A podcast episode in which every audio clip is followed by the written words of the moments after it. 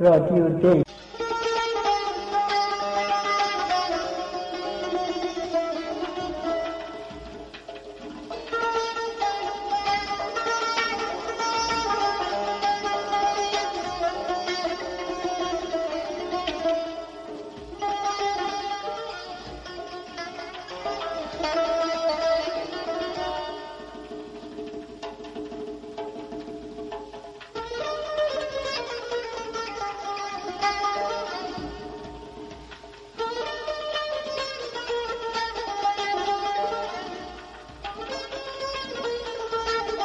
سلام.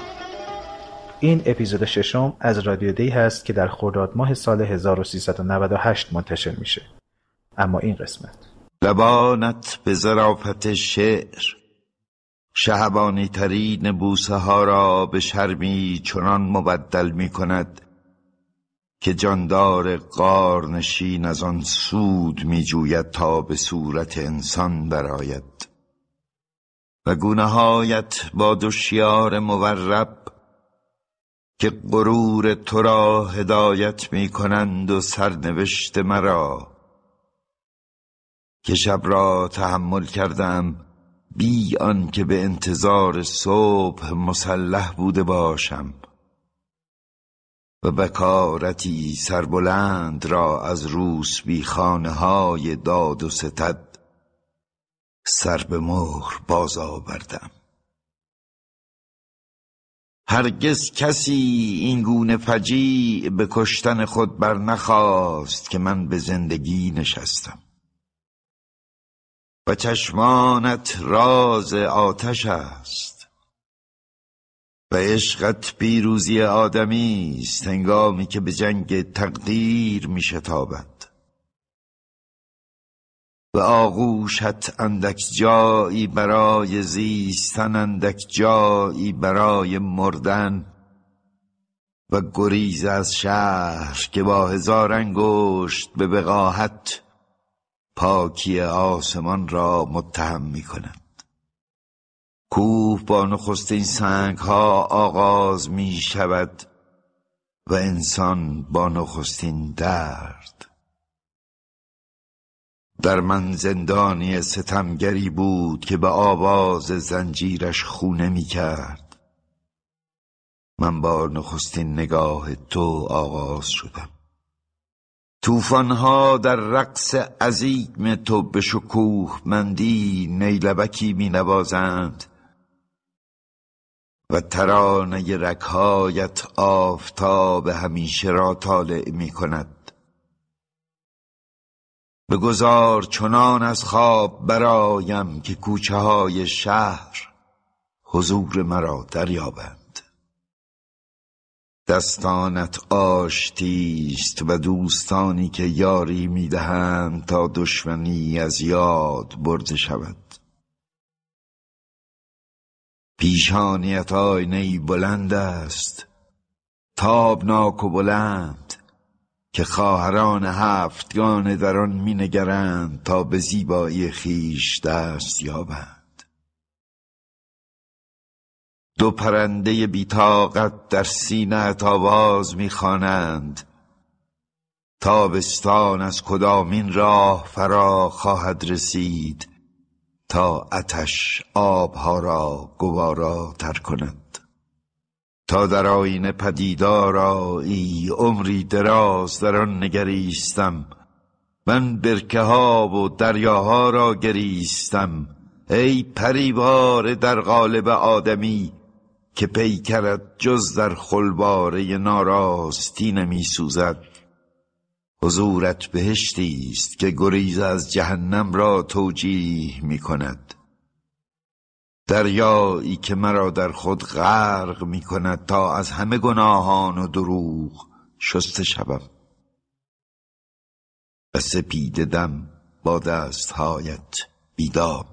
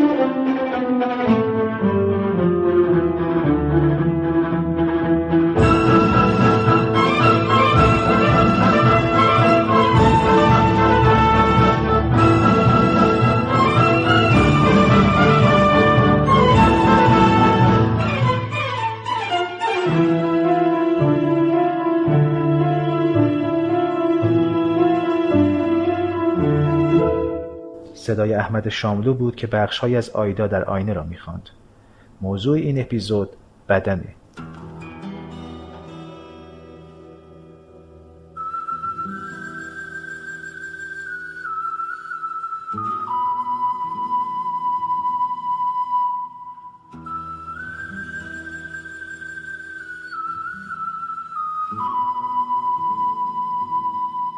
جامعه شناسی بدن شاخه‌ای از جامعه شناسی است که به طور خاص به مفهوم بدنمندی به مثابه پدیده اجتماعی، موضوعی نمادین، یک بازنمود و عاملی برای تخیل می‌پردازد. این شاخه همواره به یادمان می‌آورد کنش‌های سازنده بافت زندگی روزمره، از ساده‌ترین اشکال آن تا پیچیده‌ترینشان نیازمند دخالت و عامل بدنی هستند. بدن در تمامیت اجزای خود حضور دارد و این به برکت تأثیر هماهنگ آموزش دریافت شده و هویت یابی‌هایی است که کنشگر را به پذیرش رفتارهای محیطی خود وامی دارند. بدن چیزی بدیهی و سهل الوصول به نظر می رسد، اما هیچ چیز به اندازه بدن غیر قابل دسترس نیست.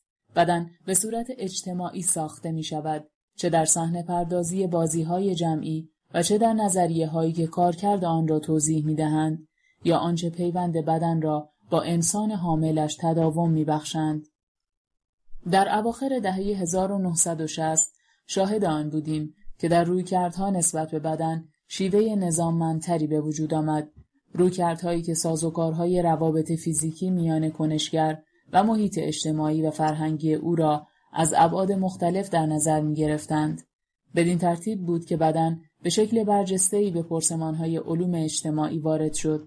ژان بودریار، میشل فوکو، نوربرت الیاس، پیر بوردیو، اروین گافمن، مارگرت داگلاس و غیره بیش از پیش در روند فکری خود به مسئله روابط فیزیکی بدن، صحنه‌پردازی‌ها و نشانه‌های بدنی می‌پردازند که نیازمند توجه روزافزونی در حوزه اجتماعی هستند.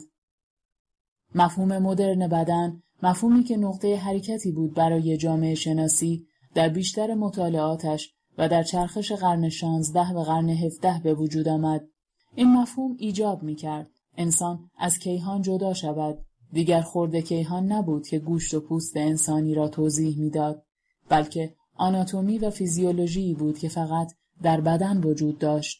بدن جدا از دیگر بدنها، گذار از یک جامعه جماعتوار به جامعه فردگرا که در آن بدن مرز شخصی است و سرانجام گسسته از خود، مطرح شدن بدن به مثابه تفاوت یک شخص با دیگران. ژان بودریار در میدان دستکاری نشانه‌هایی که مصرف را مشخص می‌کنند، بدن را زیباترین شیء قابل سرمایه‌گذاری فردی و اجتماعی می‌داند. بودریار از سال هزار و نهصد و هفتاد در جامعه مصرفی حدود و ابهام‌های آزادسازی بدن را نشان می‌دهد. می‌نویسد کشف دوباره بدن پس از یک هزاره تقواگرایی خود را در قالب آزادسازی فیزیکی و جنسی بدن، حضور همه جانبه آن در تبلیغات، مد، فرهنگ توده‌ها یا کیش بهداشت، رژیم‌های غذایی، درمان، وسواس جوانی، شیک‌پوشی، مردانه زنانه، آرایش، رژیم‌های غذایی، رفتارهای مقدس مرتبط با آن، اسطوره لذت که احاطه‌اش می‌کند، همه و همه گویای آن هستند که بدن به موضوع رهایی بدل شده است. گفتمان بدن تحت تأثیر اخلاق مصرفی جایگزین گفتمان روح شده است. نوعی الزام به لذت به صورت ناخودآگاه به کنشگر وارد می‌شود که وی را به سوی رفتارهای مصرفی لذت‌جویانه بنابر یک بازی نشانه‌ها سوق می‌دهد. بدین ترتیب بدن به مثابه محتوای یک جایگاه اجتماعی دچار گسست می‌شود. این فرایند ارزشیابی از خلال صحنه‌پردازی مؤثرترین نشانه‌ها در یک جو مقطعی شکل ظریفی از کنترل اجتماعی است. دغدغه خود که در این رفتارها درونی شده، نمونه‌ای متناقض نما از خودشیفتگی است که به قول بودریار باید آن را به شکل رادیکال از خودشیفتگی یک گربه یا کودک جدا کرد، زیرا به ارزش وابسته است.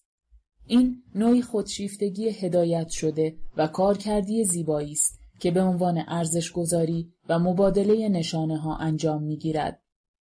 در چارچوب فردی شدن معاصر پدیده ها ما امروز شاهد آنیم که فردی شدن حس ها همزمان با فردی شدن بدن انجام می گیرد. بازار بسیار گسترده وسایل آرایش و طراحی بدن در حال توسعه است و کارگاه‌های بیشماری برای تغییر بدن عرضه می‌کند. فرد با تغییر بدن خود در آرزوی آن است که هستیش را دگرگون کند، یعنی احساس هویت خویش نسبت به بدنی که برایش از کار افتاده می‌نماید. بدین ترتیب بدن دیگر تجسم غیرقابل تقلیلی از خود نیست، بلکه یک برساخته شخصی است، یک شیء گذرا و قابل دستکاری که میتوان بارها و بارها بنابر تمایل فرد تغییرش داد. اگر بدن در گذشته سرنوشت یک شخص و هویت نامحسوس وی را تشکیل میداد، امروز گزاره است که همواره میتوان بدان ظرافت بخشید و آن را از سر گرفت.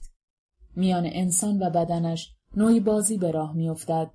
بازی هم در معنای متعارف این کلمه و هم به معنای نوعی همسازی و تکمیل شدن. میلیون ها نفر از افراد به صورت صنعتگرانه بدنشان را به ماده‌ای بدل کردند که با خلاقیت و خستگی ناپذیری از آن چیزهای مختلف می‌سازند. ظاهراً بدن به یک صنعت بی‌پایان تبدیل شده است. به خصوص وقتی ما با نوعی استبداد نسبت به بدن زنان روبرو هستیم که در خیال غربی بیشتر مفهوم بدن را متجسم می‌کنند و بنابراین بیشتر به شیئی خواستنی و نه یک سوژه تبدیل می‌شوند.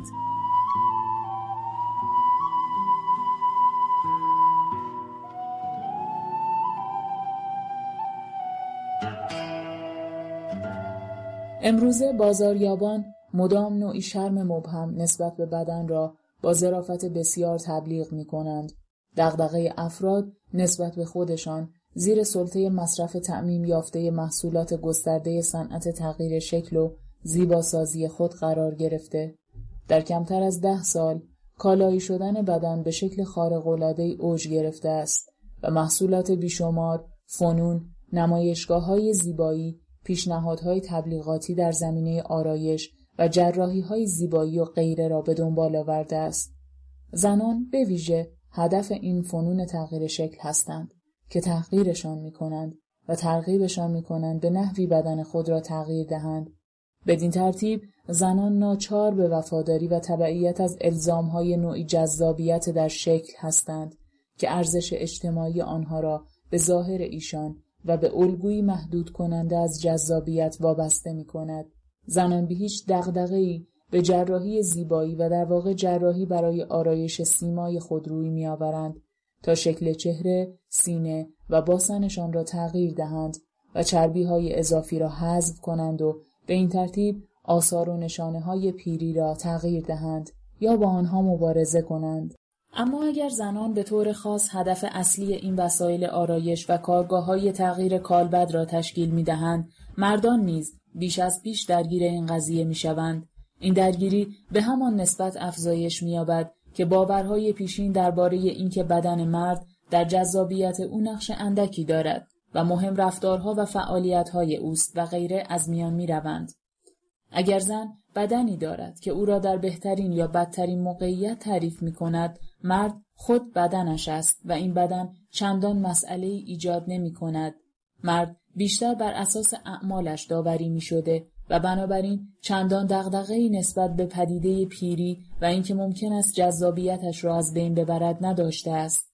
اما امروزه هرچه بیش از پیش مردان نیز نسبت به ظاهر خود به مثابه صحنه پردازی جذابیت خویش دغدغه پیدا کردند، به گونه‌ای که تمایل دارند جوانی خود را حفظ کنند و البته در این راه می‌خواهند میان سلایق زیباشناسانه بدنی و حفظ ظریف ظاهر مردانه‌شان پیوند برقرار کنند. مجله‌های مردانه در این زمینه با موفقیت غیرقابل انکاری روبرو هستند که از طرف دیگر با افزایش قابل ملاحظه مصرف لوازم آرایش مردانه همراه بوده است. برخی از مردان حتی واهمه‌ای از آن ندارند که به سالن‌های زیبایی بروند تا ظاهر بدنشان را بهتر کنند. در نتیجه میتوان گفت پس از دوران طولانی از خویشتن‌داری، امروز بدن خود را به مثابه مکانی جذاب برای گفتمان اجتماعی مطرح می‌کند. مطالعات دیگری در همین چارچوب نشان می‌دهند تغییر بدن همراه همیشگی و صمیمی کنشگر است. بدن به مثابه شریکی عمل می‌کند که از او خواسته می‌شود به بهترین وجه خود را نشان دهد، اصیل‌ترین احساس‌ها را نمایان سازد، مقاومت داشته باشد، جوانی جاودانه‌ای را عرضه کند و مهمترین نشانه‌ها را بروز دهد. در دورانی که ما با بحران زوج، خانواده یا انبوه آدم‌های تنها و با پراکندگی نقاط استناد روبروییم، بدن به آینه‌ای برادرگونه بدل می‌شود، خود دیگری که می‌توان با او همزیست بود. بدن به نزدیک‌ترین دیگری تبدیل می‌شود. فرد با کنار کشیدن نسبی خود از همبستگی‌های اجتماعی پیشینش و با پذیرش نوعی خودمختاری در موقعیت خیش تمایل می‌یابد بدنش را همچون شکلی قابل دسترس برای کنش خیش در نظر بگیرد یا به کشف آن برود. بدن برای او به فضایی بدل می‌شود که باید جذابش کرد و مرزهایش را عقب نشاند.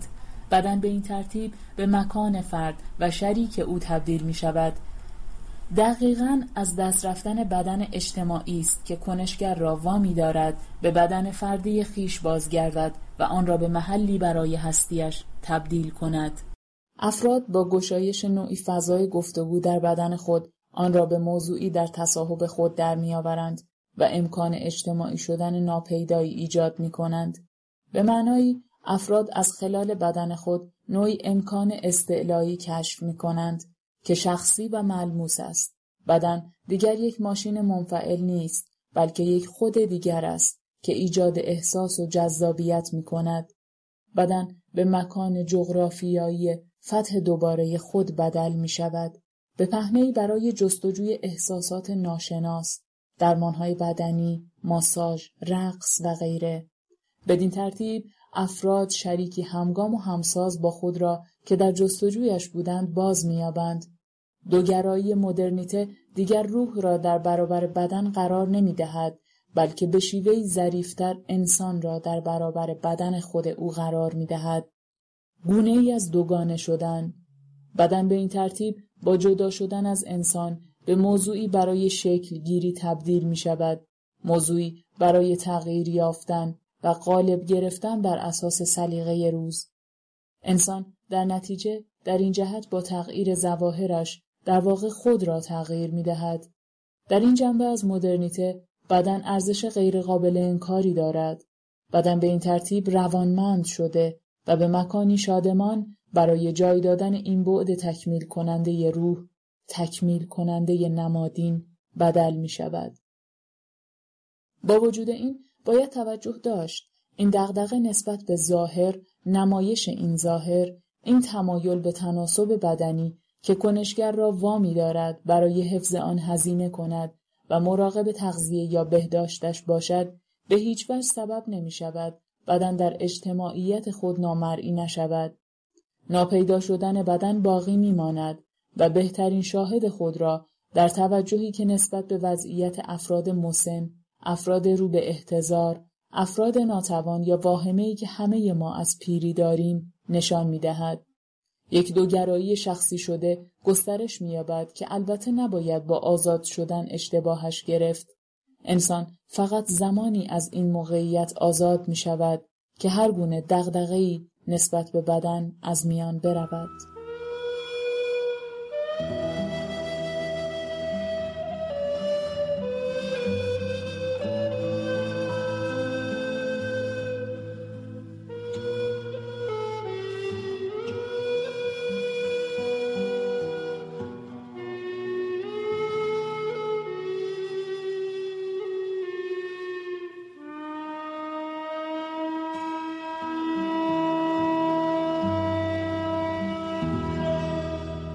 بخشی از کتاب جامعه شناسی بدن نوشته داوید لو برتون، ترجمه ناصر فکوهی رو با صدای سمیرا مرادی شنیدیم.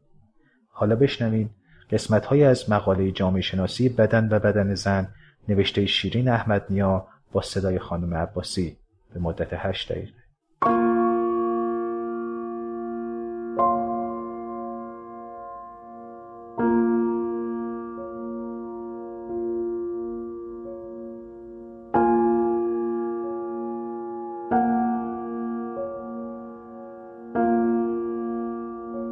آلین آنندال، جامعه شناس پزشکی انگلیسی، با مروری بر سابقه تفکر نظری غرب که به تضاد ذهن و جسم متأثر از اندیشه افلاطون فیلسوف یونانی قائل بوده است، هدف جامعه شناسان بدن را مشخص کردن و تأکید بر وجود رابطه دیالکتیکی یا دو طرفه میان بدن فیزیکی و ذهنیت انسانی می‌داند که غالباً به آن از طریق مفهوم بدن زیست شده ارجاع می‌شود.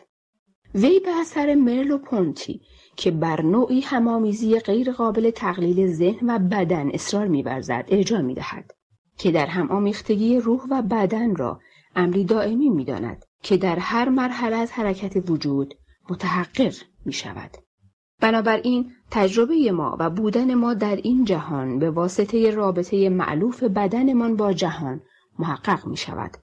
جامعه شناسی بدن به جریان داشتن نوعی بازخورد یا فیدبک قائل است که طی آن محیط‌های اجتماعی بدنها را می سازند و این ساخته شدن بدنها به نوبه خود بر رفتار اجتماعی تأثیر می گذارد و رفتار اجتماعی باز بر تحولات و تغییرات بدنی مؤثر واقع می شود.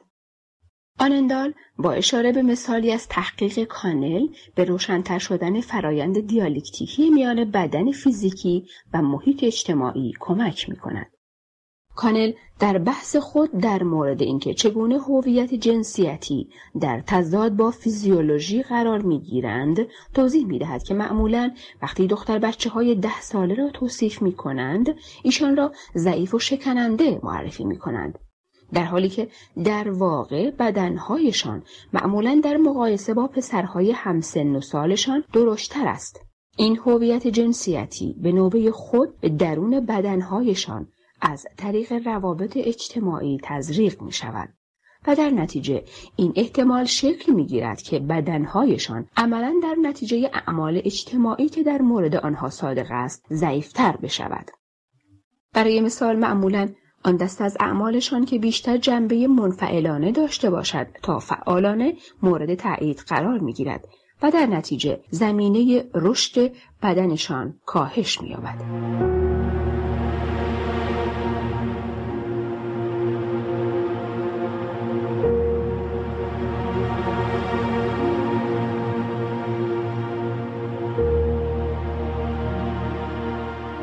گیدنز، جامعه شناس معاصر انگلیسی، معتقد است زنان به ویژه بر اساس ویژگی‌های جسمانیشان مورد قضاوت قرار می‌گیرند و احساس شرمساری نسبت به بدنشان رابطه مستقیمی با انتظارات اجتماعی دارد.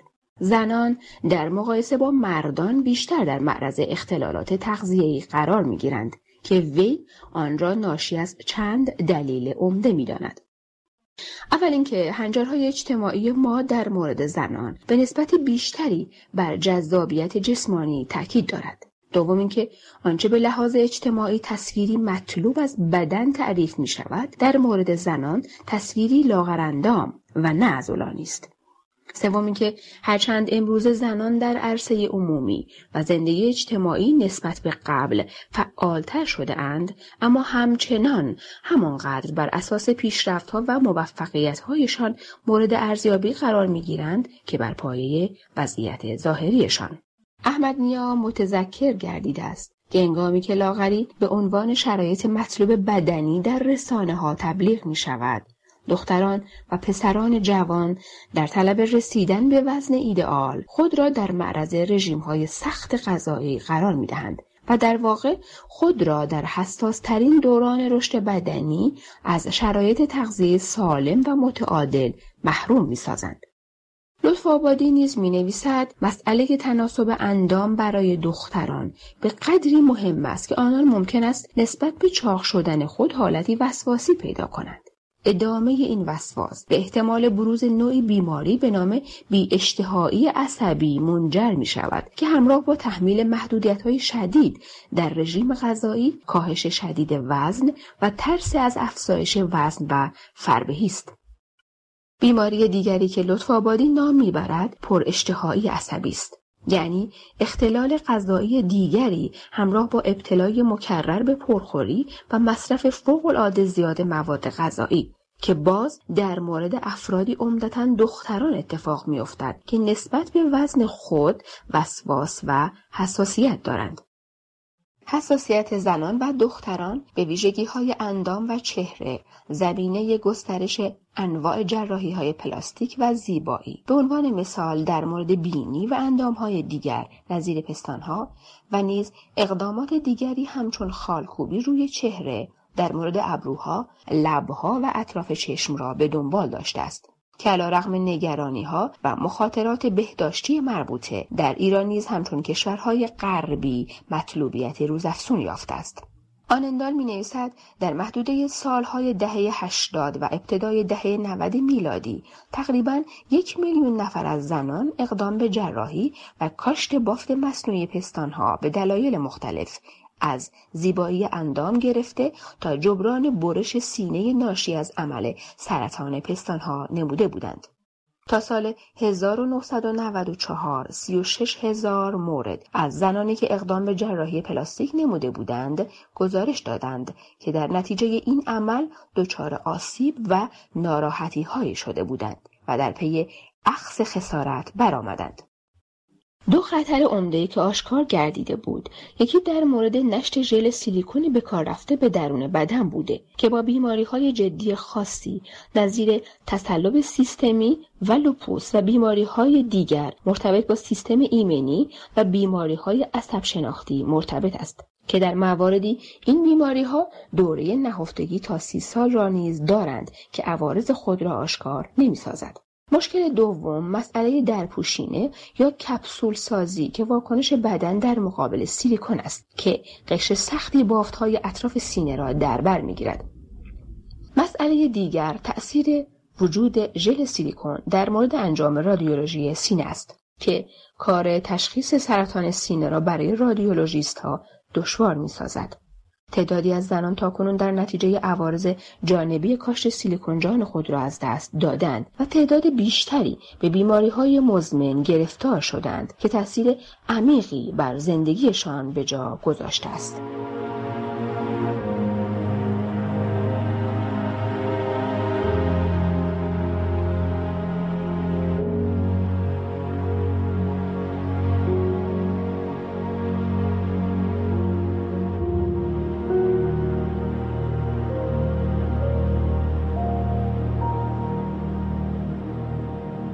نوبت بخش داستان میرسه.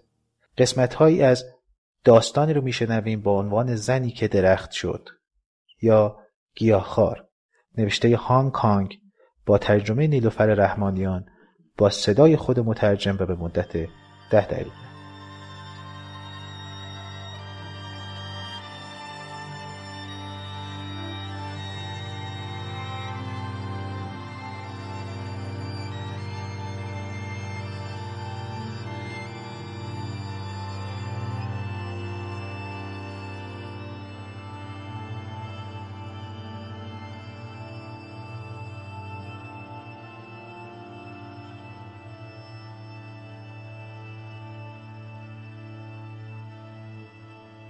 رویای پیچاندن دست هم دور گلوی یک نفر و فشردن خرخرهش، چنگ انداختن به دنباله آویزان موهاش، همه را با هم کشیدن، انگشتم را بکنم توی تخم لیز چشماش. اون ساعتهای کشدار بیداری، رنگ کدر کبوترهای توی خیابان و منمن کردنهای بریده بریده من، انگشتام که برای کشتن هم شدن، گربه همسایه و چشمهای روشن شکنجه‌گرش، انگشت‌های من که می‌توانستند آن روشنایی را فشار بدهند و بکشند بیرون، پاهای لرزانم، عرق سرد روی ابروهام. آدم متفاوتی شدم، آدم متفاوتی درونم برخاسته، مرا بلعیده اون ساعتها. مریم گلی توی دهانم برکه درست کرده، مغازه قصابی، و من باید دستم را محکم روی دهانم بگیرم به اندازه طول زبانم تا لبهام یک دست مریم گلی است. از دوی لبهام نشت میکند بیرون و چکه میکند. اگر میتوانستم بخوابم فقط اگر می توانستم هوشیاریم را برای یک ساعت هم که شد از دست بدهم. خانه در تمام این شبها سرد است، شبهایی بیشتر از آن که بتواند بشمار می شود و در این شبها بیدار می شوم و پا به رهن قدم می زنم. سرمایی است مثل سردی برنج یا سوپ مانده. هیچ چیزی از پشت پنجره سیاه معلوم نیست. در سیاه خانه هر از گاهی جیر جیر می کند، اما هیچ کس نمی آید در بزند یا کاری شبیه می کند. وقتی به تخت برمی گردم و دستم رو زیر لحاف می کنم، دیگر تمام گرمایش را از دست داده. خوابیدنهای پنج دقیقه‌ای، لغزیدن از هوشیاری من. برگشته، خوابم برگشته. الان دیگر حتی نمیتوانم اسمش را خواب بگذارم. چشمهای حیوانی وحشیانه برق میزنند. حضور خون، جمجمه زیر خاک و باز همان چشمها. از خندق شکمم بالا می آید. با لرزه بیدار می شود. دستام، باید دستام رو ببینم.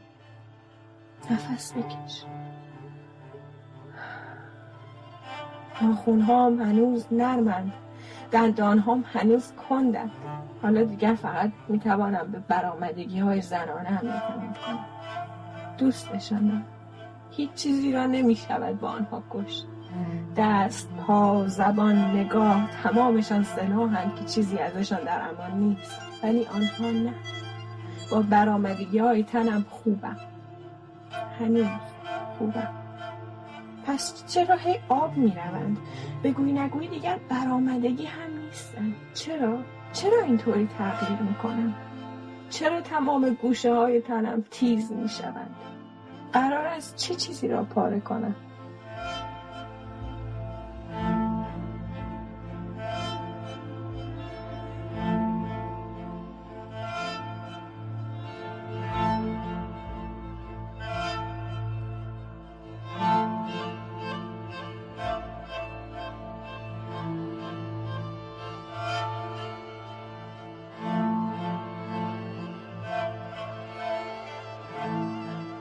در انتهای راهروی غربی چشمش به منظره عجیب بیمار و زنی افتاده بود که دست بر زمین و پا در هوا معلق ایستاده بود.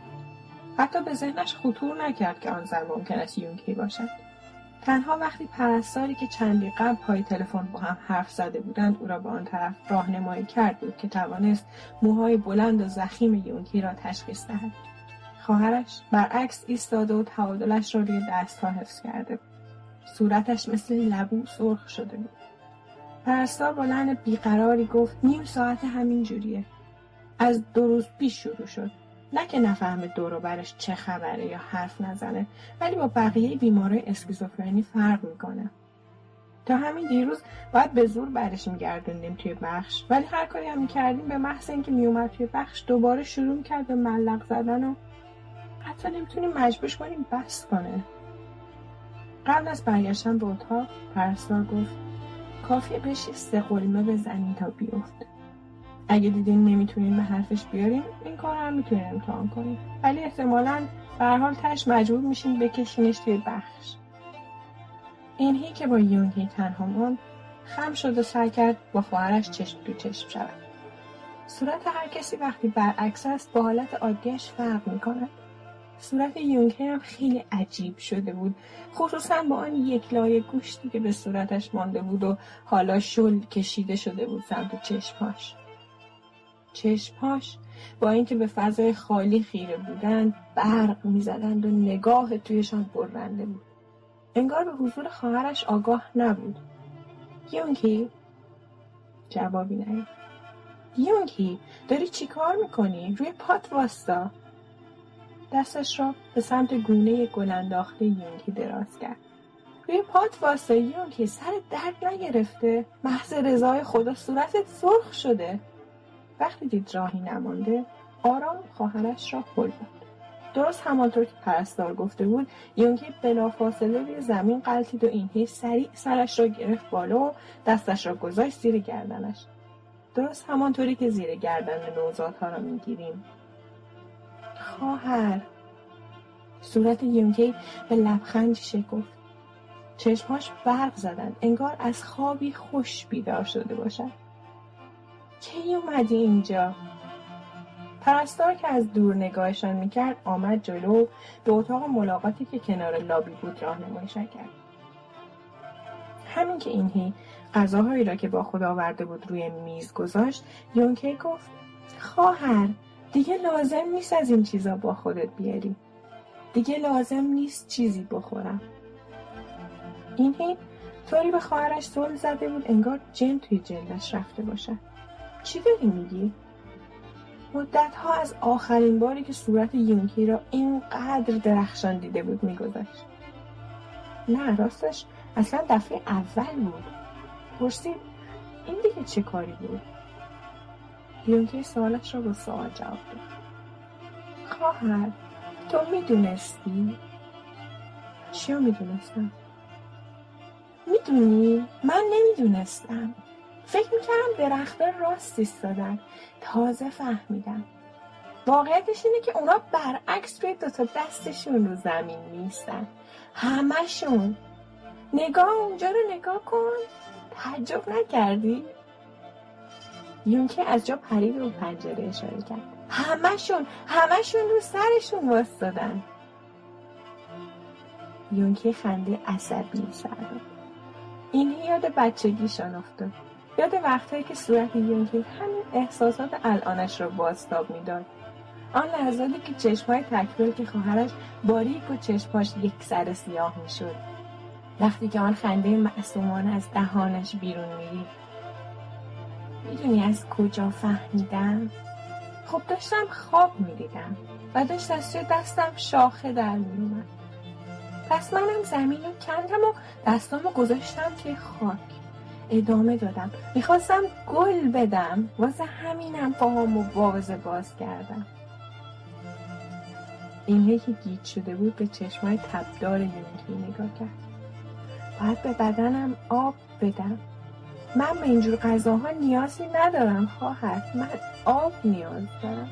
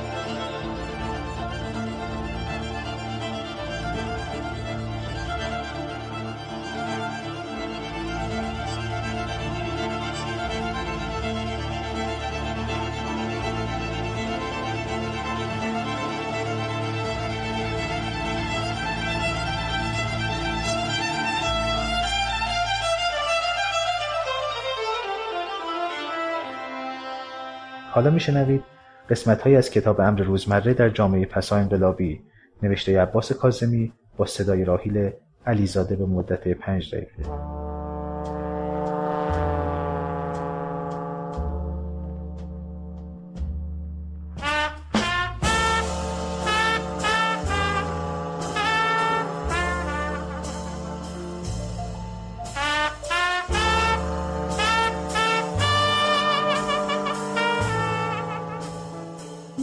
کارکردهای مهم جین‌پوشی این است که زنانگی و مردانگی را در معنای متعارف آن به مبارزه می‌طلبد.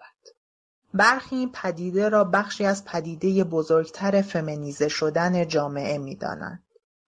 عمدتاً کسانی که از فرهنگ معاصر به عنوان آمریکایی شدن یاد می‌کنند و بر نقد آن تاکید می‌کنند، از چنین تحلیلی بهره می‌گیرند. اما اینکه جین با امر غیر جنسیتی گره خورده است، ضرورتاً به معنای زنانه شدن فرهنگ پوشش نیست.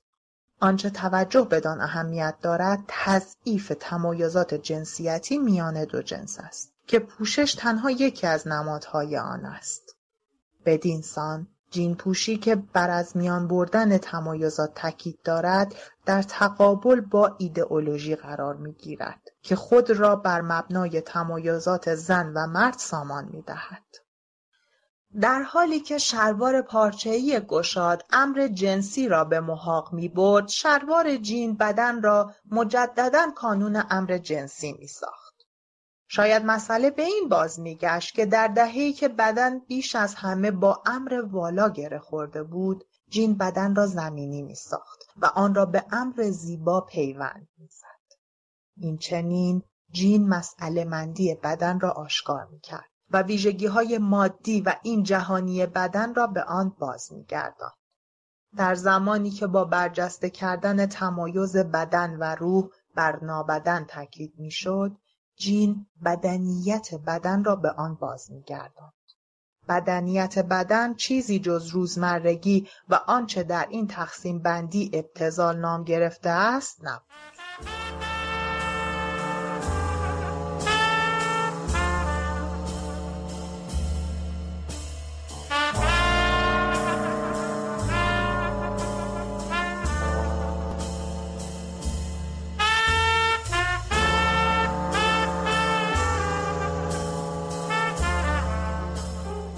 جین بر بدن گوشتالود و معمولی تاکید می‌کرد.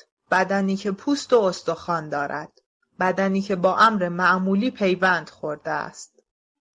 اما در خوانش رسمی بدنی اهمیت داشت که با امر آن جهانی وصلت کرده و از ویژگی‌های طبیعی بدن آدمی فاصله گرفته باشد. بدن مصلوب بدنی بود که جای خود را به روح داده باشد. بدنی که نابدن باشد. این گونه بود که شلوار پارچه‌ای با شایستگی نابدن بودن را ممکن می ساخت. در مقابل شلوار جین به عنوان یک ناشلوار عمل کرده و در برابر نابدن سازی شلوار پارچه‌ای نقشی متفاوتی ایفا کرده است. می توان شلوار جین را ریش ریش پاره یا سوراخ کرد و حتی می توان بخشی از بدن اوریان را از خلال پارگی آن نمایش داد. امروزه جین بیش از پیش معنای متعارف شلوار را واسازی کرده است. به گونه‌ای که چرکین بودن، کهنگی و مندرس بودن بخشی از عناصر زیباشناختی آن محسوب می شود. تقابل نشانه‌ای دیگری که از این دو نوع پوشش بیرون می آید، تقابل میان جوانی بزرگسالی است. آیا شلوار پارچه‌ای تیره و گشاد نشانه حذف دوره جوانی و جهش به سمت بزرگسالی بوده؟ در اینجا گویا مسئله بر سر به تعویق انداختن جوانی نیست، بلکه سخن بر سر حذف مرحله جوانی از تقویم زندگی است. بنابراین میتوان میان جین‌پوشی و جوانی نسبتی برقرار کرد. اگرچه جین‌پوشی به جوانان محدود نمی‌شد، اما گویا چنین پوششی حس جوانی را به فرد منتقل می‌کرد.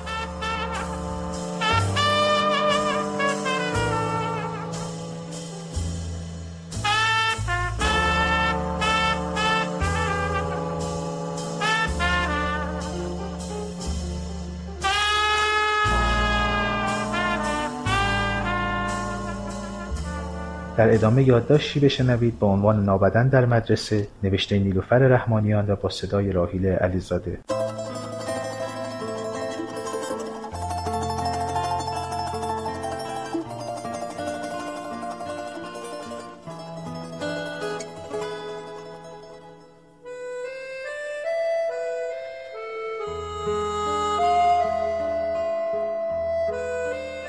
لباس فرم مدرسه مامانتو شلوار سبز لجنی بود.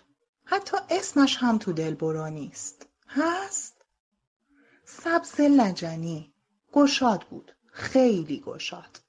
آنقدر که وقتی میخواستیم بازی در بیاوریم، در عوض بستن دکمه ها از دو طرف میکشیدیم و هر طرفش میرسید تا پهلو. یعنی یک نصفه دیگر از خودمان هم داخل این لباس فرم جامی شد. و سبز لجنی، این سبز لجنی اوایل منحصر به مدرسه ما بود. بعد خیلی های دیگر خوششان آمد و لباس فرمشان را کردند این رنگی. اگر بنا بود چشم بسته فقط معیارهایی که یک لباس فرمی بایست داشته باشد را تیک بزنی، مگر میشد قبولش کرد؟ که یعنی جنس بشور و بپوشی داشته باشد، بشود باهاش بشینی توی خاک و خل و از بین نرود، رنگش نه آنقدر روشن و نه آنقدر تیره نباشد که کثیفی را نشان دهد و گشاد باشد تا هم راحت باشد هم شبیه هممان کند. گاهی فکر می کنم این دومی چقدر مهمتر از اولی بوده است. ما در آمانتهای بدقواره از دم شبیه هم بودیم و از دم شبیه بدن انسان نبودیم. این شبیه بودن و جلب حواشی تن در سن بلوغ بودیم دیگر. چنان بود که اگر کسی خبطی می کرد و یک نمه این مانتو یا شلوار کمرکشش را تنگ می کرد، می بایست یکی دیگر می خرید.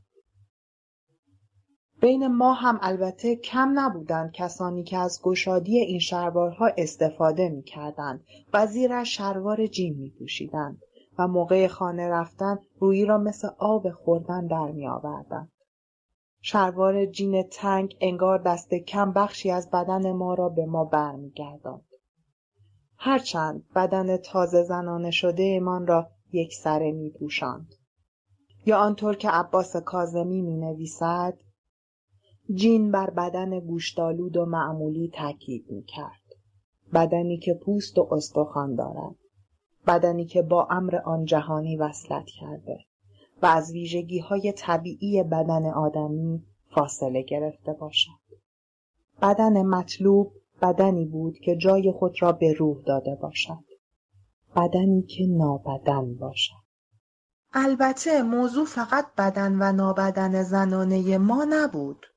مدارس پسرانه هم کم و بیش وضعیت مشابهی داشتند. اگر لباس فرم داشتند، لباس پارچه‌ای بود و اتویی که خط شلوار را بیرون می‌انداخت بنا بود به احوال بچه مدرسه‌ای ما هم قواره‌ای بزنند. گیریم که در ترکیب رنگ کمی محافظه‌کارتر بودند و اغلب از دم سرمه‌ای بودند. البته اینی که ما سرمه‌ای نبودیم دلیل متناقضی از کل این وضعیت هم داشت، چون اکثر مدارس دخترانه هم لباس فرم سرمه‌ای داشتند و ما بنا بود با رنگ متمایز فرممان از بقیه متمایز شویم که معلوم شود بچه‌های کدام مدرسه هستیم.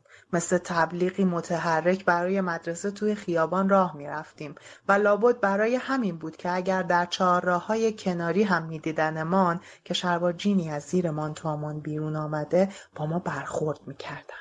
این لباس‌های فرم قرار بود کار دیگری هم بکنند. قرار بود خود ما را هم از سال‌های بلوغ جدا کنند. قرار بود فقط درس بخوانیم. و همانطور که در مدارس باید ناخونها کوتاه باشد و موهای صورت دست نخورده، در بقیه بدنمان هم رد و نشانی از بدن بر جای نماند. اما گویا همیشه بدل یک چیز مازادش در درون خودش باقی است. هرچه ما نابدن بودیم برای بسیاری بدن صرف بودیم. از بس که شبیه هم بودیم نقطه تمایز دیگری در کارمان نبود، مگر در انتخاب کیف و کفشمان یا بند ساعت و دستبندی که به دست میانداختیم میشد از بقیه ماهیتمان سر درآورد.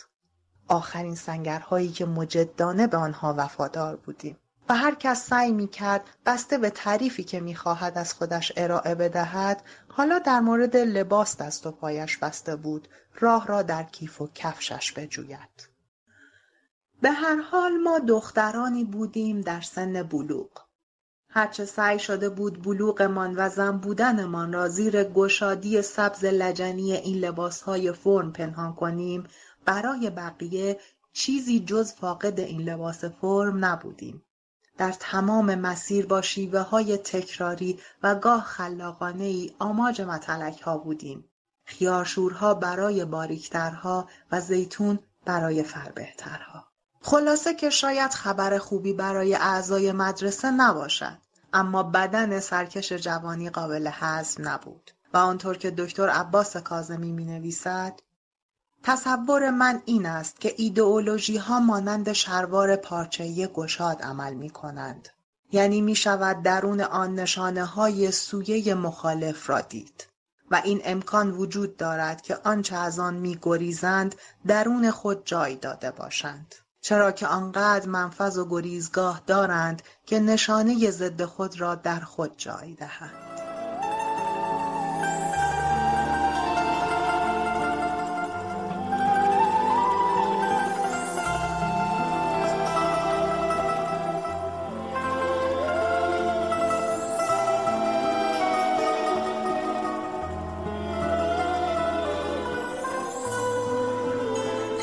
حالا مقاله بدن بدون اندام نوشته فرجاد ناطقی را با صدای خود نویسنده بشنوید در شانزده دقیقه.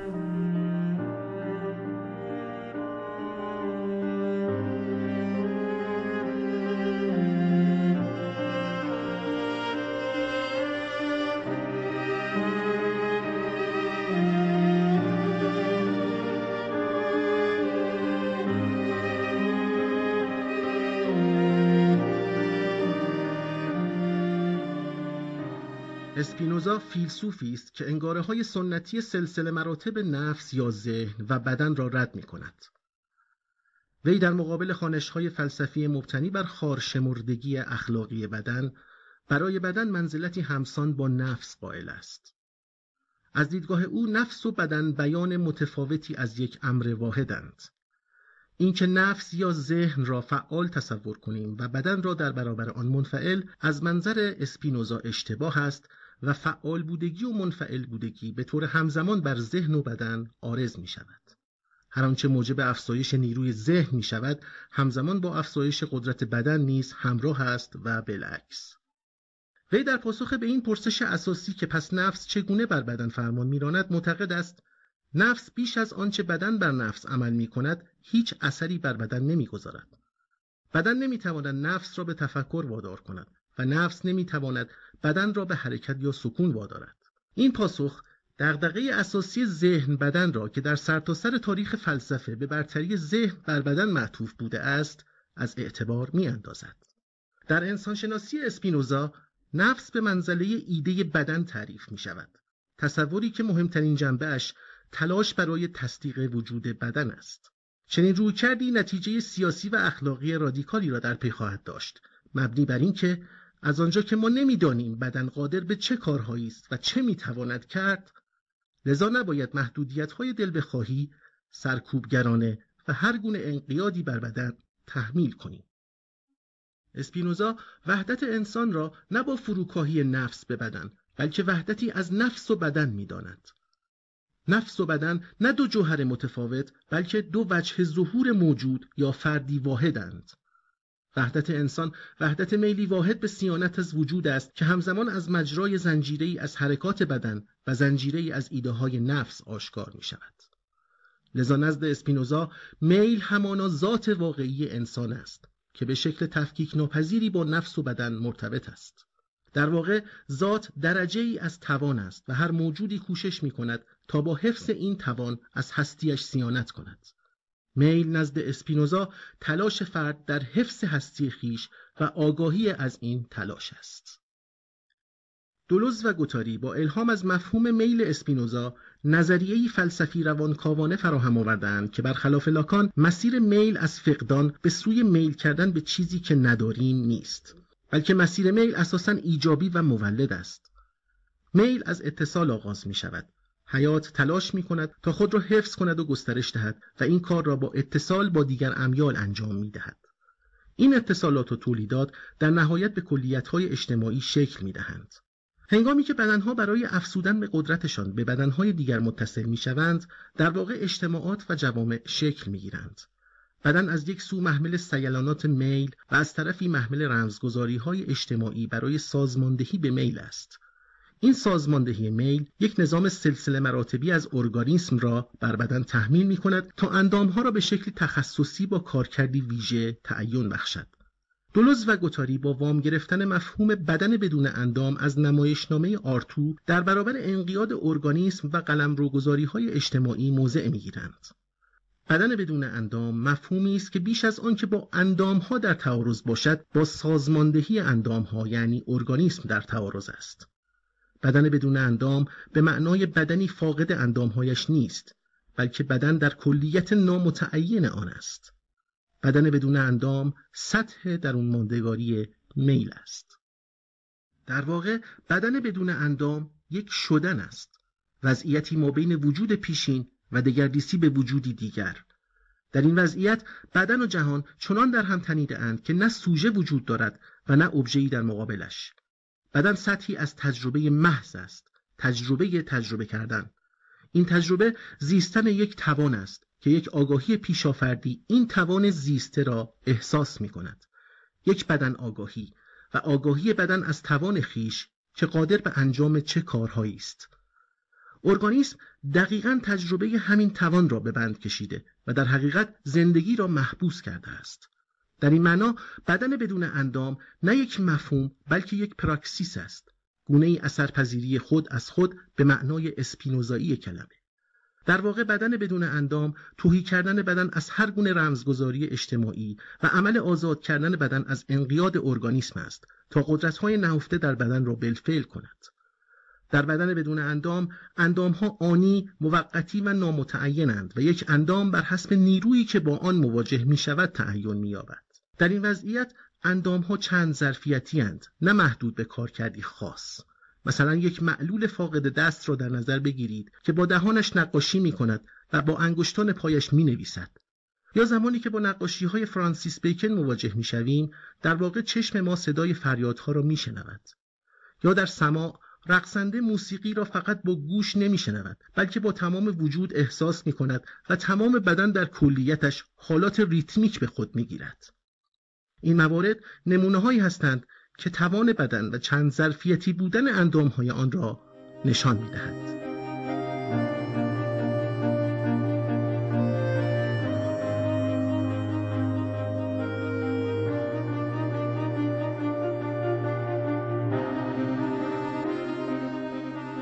اما بدن بدون اندام گذشته از مفاهیم فلسفی و روانکاوانه پیچیده اش به چه کارمان می‌آید؟ چنانچه گفته شد، میل با اتصال به امیال دیگر موجب گسترش حیات می شود و بدنها که سطح درون ماندگاری میل هستند در پیوند با یکدیگر اجتماعات و پیکره های اجتماعی را مانند تشکل های صنفی، جماعت های مذهبی، اتحادیه های کارگری یا در سطح کلان یک دولت ملت را شکل می دهند. در واقع جمعیت بدنی اجتماعی است که از به هم پیوستن بدنهای فردی به منظور افزودن به قدرت و توان خود در راستای میل به صیانت از وجود انسانی شکل گرفته است. اما در هر اجتماعی روابطی از قدرت نیز جریان دارد که به شکلی نهادینه از طریق خانواده، مدرسه، نهادهای دینی، دولت، بازار و غیره وظیفه سازماندهی اجتماعی میل را بر عهده دارند. این نهادها سازماندهی میل را از طریق کنترل، نظارت، هدایت و حتی سرکوب بدن اعمال می کنند. در واقع استراتژی های سیاسی به دنبال برساخت ذهن های مطیع و بدن های رام است. این همون چیزی است که میشل فوکو زیست قدرت می نامد. در زیست قدرت بدن به ابژه قدرت تبدیل می شود تا تحت انقیاد قرار گیرد. انقیاد بدنهای فردی تحت تکنیک‌های انضباطی زیست قدرت را سیاست بدن و تکنولوژی‌های زیست قدرت به منظور کنترل جمعیت به مثابه بدن اجتماعی را زیست سیاست می‌نامند.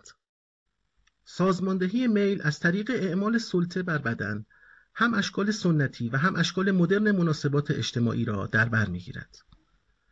ختنه دختران نمونه‌ای از اعمال سلطه بر بدن در مناسبات سنتی است که اندام جنسی دختران به نماد شرافت مردان خانواده رمزگذاری شده است. در این رویکرد تهذیب اخلاقی نفس با تعذیب تن همراه است که با خشونت تمام یک توان بدنی یا امکان تجربه واقعی جنسی را به خاطر تجربه محتمل گناه در آینده از دختران سلب می‌کند. سیاست بدن اگر در رویکردهای سنتی بر محدودیت و خشونت بر بدن مبتنی است، در رویکردهای مدرن بر زایایی اقتصادی قدرت بدن تاکید می شود. فراگیری جراحی‌های زیبایی که با رمزگذاری و استانداردسازی‌های بدن در چارچوب سود اقتصادی صورت می‌گیرد، تعیین بخش هویت سوژه‌های انسانی در دنیای مدرن است. اگر پیشتر تعذیب تن به منظور تهذیب نفس و بر اساس خارشمردگی اخلاقی بدن توسط یک نهاد قدرت بیرونی تحمیل می شد، امروزه تعذیب تن به منظور ایجاد اعتماد به نفس و بر اساس برازندگی بدن به شکلی خودخواسته، درونی و خودتنظیمگر صورت می‌گیرد. اعمال سلطه‌ای که باید از طریق خود سوژه‌ها به اجرا درآید. خشونتی خودخواسته به موجب دستیابی به برازندگی، برازندگی که تحت گفتمان تنانگی مدرن، منافع صاحبان صنعت مد، پوشاک، صنایع آرایشی، پزشکان فعال در عرصه جراحی زیبایی، صنایع دارویی و سالن‌های زیبایی را پنهان می‌کند. در اقتصاد سرمایه‌داری، نیروی کار در بازار آزاد کار توان بدنی خود را به کارفرما می‌فروشد.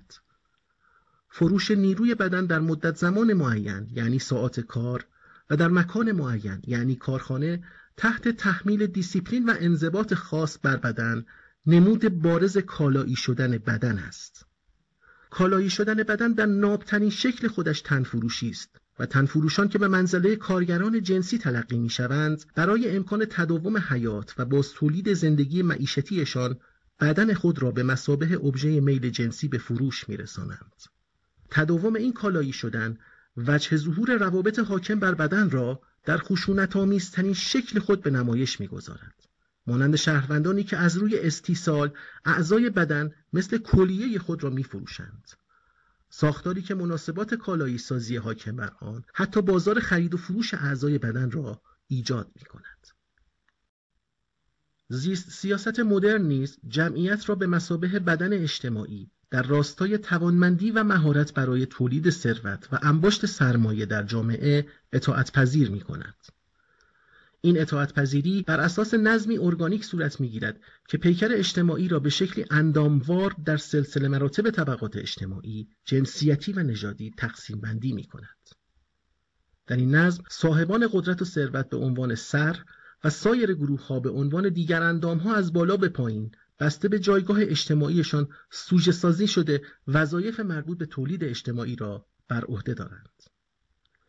استراتژی مبتنی بر زیست سیاست مدرن تعیین می‌کند که کدام گروه‌ها از چه امکاناتی برخوردار یا محروم باشند. این اعمال سلطه بر جمعیت در واقع سازماندهی اجتماعی میل در راستای منافع سرمایه‌دارانه است که با کنترل خود تنظیمگر سوژه‌ها بر خود بدن‌های مطیع و منفعل برساخته می‌شود. بقای نظام سرمایه داری منوط به حفظ این نظم ارگانیک بر بدن اجتماعی است. از این رو در زیست سیاست مدرن استراتژی های بازدارنده از اخلال در این نظم از به هم پیوستن بدنها به یکدیگر جلوگیری می کند تا بدنها را از آنچه می توانند کرد بازدارند.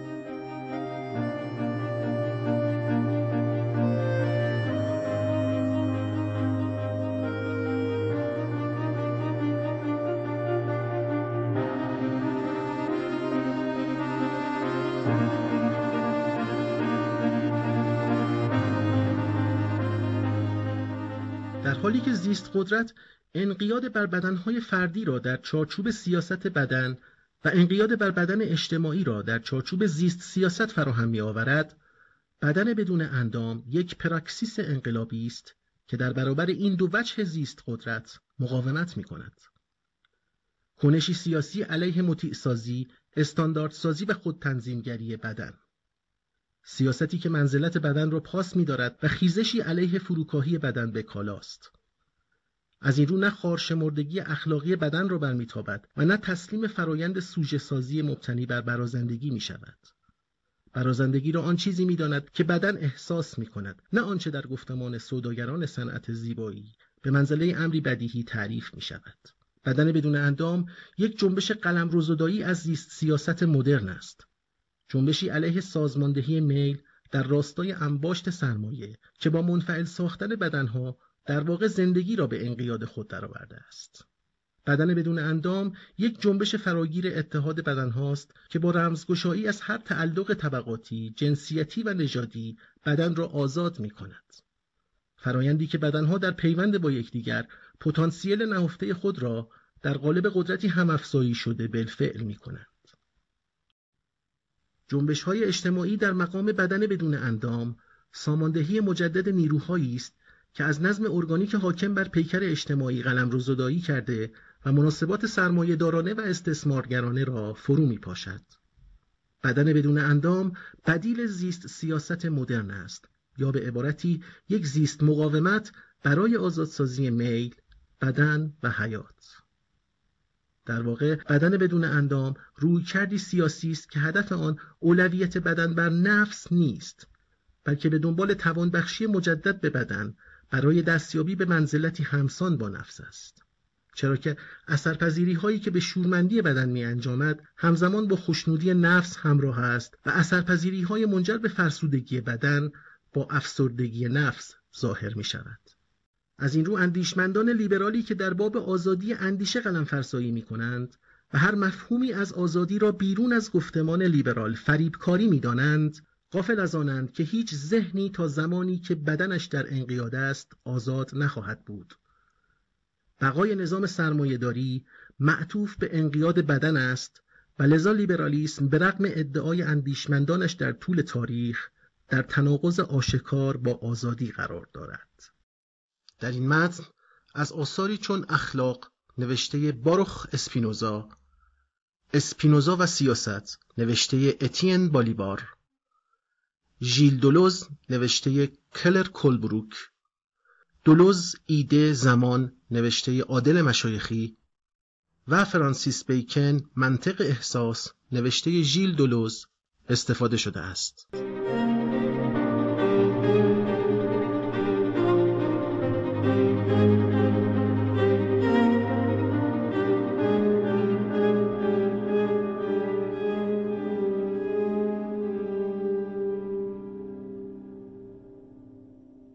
خب، به پایان اپیزود ششم رادیو دی میرسیم. مثل همیشه سپاسگزار شما این که به رادیو دی گوش میکنید و به ما بازخورد میدید. مثل قبل از شما میخواییم که ما رو به دوستان اهل تفکرتون معرفی کنید. در پایان هم به قطعی از موسیقی فیلم هر گوش میکنیم، ساخته گروه آرکید فایر. خدا نگهدار.